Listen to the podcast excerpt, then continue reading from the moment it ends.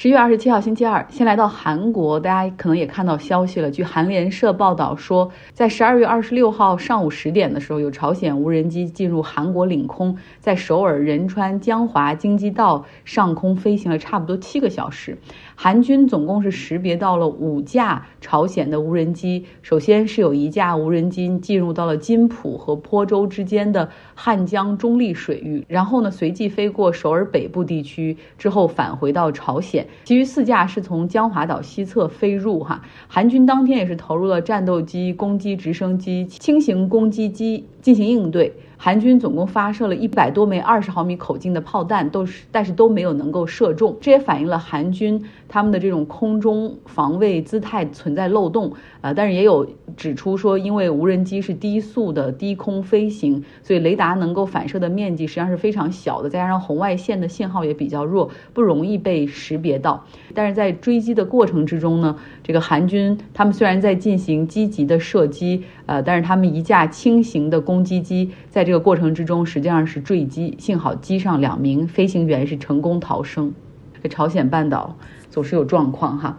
好，我们来到法国，一个极右翼的反移民暴徒杀死了三个生活在巴黎的库尔德人。这场悲剧引发了不满，还在继续发酵。在圣诞节前，还爆发了街头的骚乱。目前呢，这个嫌疑犯已经被逮捕，并且检察官发起了诉讼。和美国的情况不同呢，一旦发起诉讼的时候，通常就是证据确凿。另外呢，法国它跟美国不同，它有保护隐私法，哪怕是对这种嫌疑犯，所以嫌疑犯的照片和姓名。并没有完全公布，只是说他叫 William K。这个嫌疑人今年六十九岁，呃，说自己是因为在二零一六年遭到外国人入室抢劫，从那之后开始憎恨移民。他同时有抑郁症，本来也想自杀，想在自杀之前再去杀移民，哈，这种杀人动机是很明显的哈，而且是有这种。反社会倾向的。那在上周五呢，他带着半自动手枪来到巴黎北部的圣丹尼斯区，那里有大量的外国移民居住。他伺机杀人，但是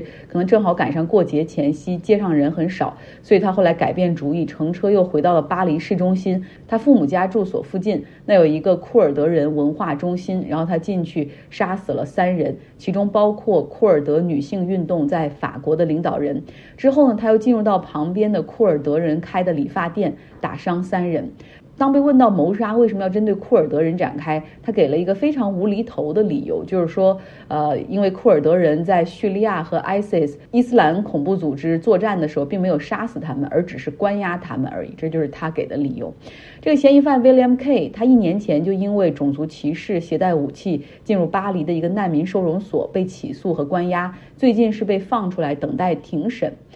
那在巴黎生活的库尔德人对这样的一个调查情况非常不满，他们怀疑这背后是土耳其政府雇佣并且招募了这个嫌犯，让他专门针对库尔德人进行杀戮。那巴黎市中心的这个库尔德人文化中心是库尔德工人党的一个分支，他专门是负责统筹在法国生活的三十万库尔德人，让他们去帮助和资助库尔德人的这种独立运动。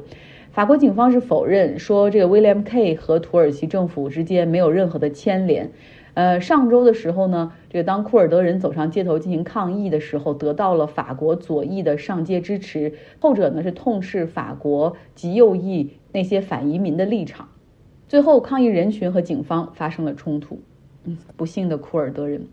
接下来的篇幅我们要讲一个概念，叫 ESG。在金融市场做资产管理的朋友，可能对这个概念比较熟悉哈。什么是 ESG？我们先解决这个问题：environmental 环境，social 这种社会责任，governance。啊，代表 G 就是治理，也就是环境、社会责任和治理哈。企业的发展不能够只看眼前的利润，更要考虑长远的环境、员工福祉、对社区的贡献等等。这个概念实际上早在一九七零年代就有人提出，但是真正被推广，呃，是在二零零四年的时候，联合国开始推广 ESG 这样的概念，就是说企业。可以把 ESG 的指数做一个量化，那么这个 ESG 的打分其实也可以被投资机构去参参考，作为投资者选择啊投资标的、选择股票时候的一个重要指标。那金融机构给予贷款的时候，比如银行给企业贷款的时候，也可以根据这个 ESG 去调整他们的利率情况，这样可以形成一个良性的循环，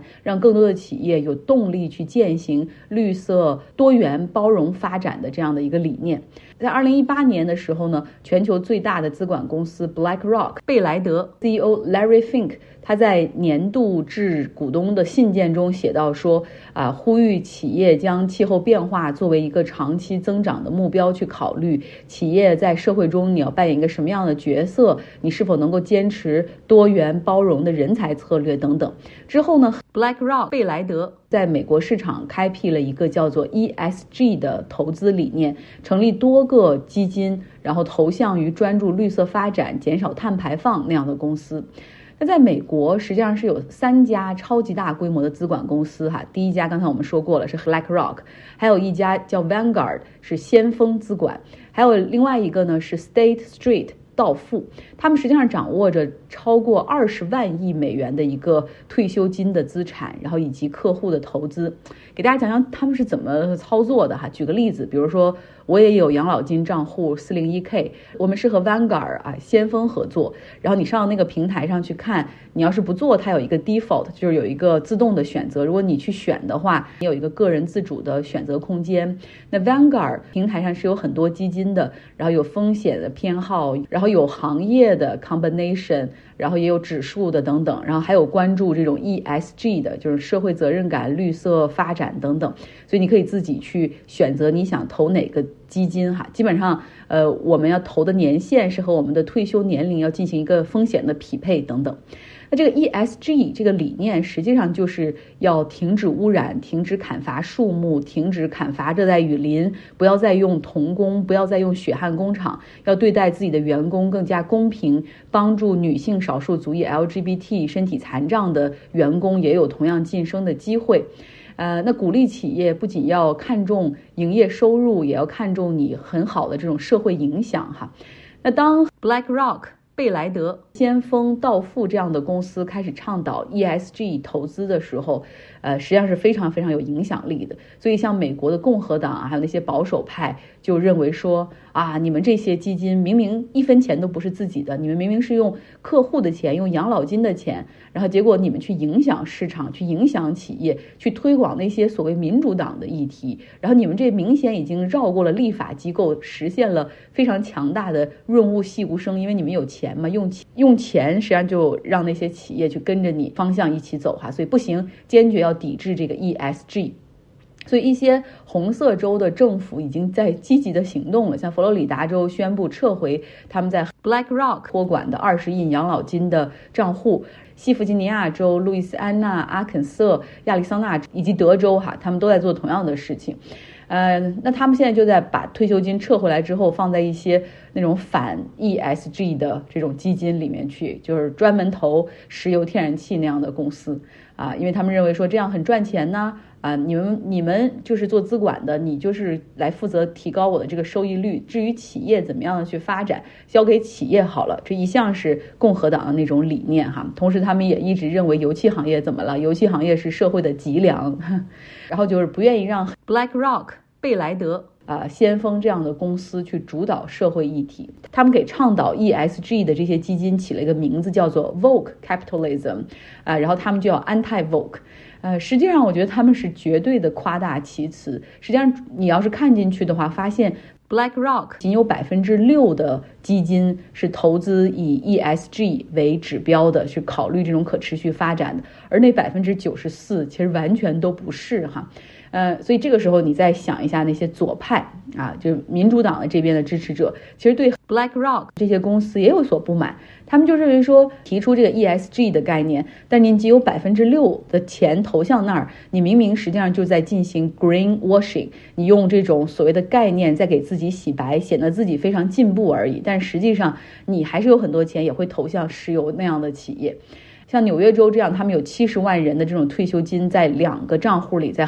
BlackRock 贝莱德。这边托管，所以他们就去要求 BlackRock，你在你的董事会里必须要发起这种 decarbonization。碳中和的提议，并且因为你投资很多钱嘛，你给很多公司投了钱之后，你在董事会中有席位，你也要去在他们的这种公司治理中去力推碳中和的目标。他们的理由也同样是那样，因为用的钱是我们这些人的钱，需要代表我们去发声哈，去表达我们的意图。所以讲到这儿，大家可以看到，像 BlackRock 这样的公司在 ESG 这个问题面前，现在就是夹在了左右之间哈，实际上是有点难受的，就两边都不。讨好，这也反映了在美国社会这种意识形态左右之间的差距哈，而且很多事情都已经是被 politicalize，就都已经被政治化了，而且这个社会是非常的 polarize，这种两极分化。好了，今天的节目就是这样，希望你有一个愉快的周二。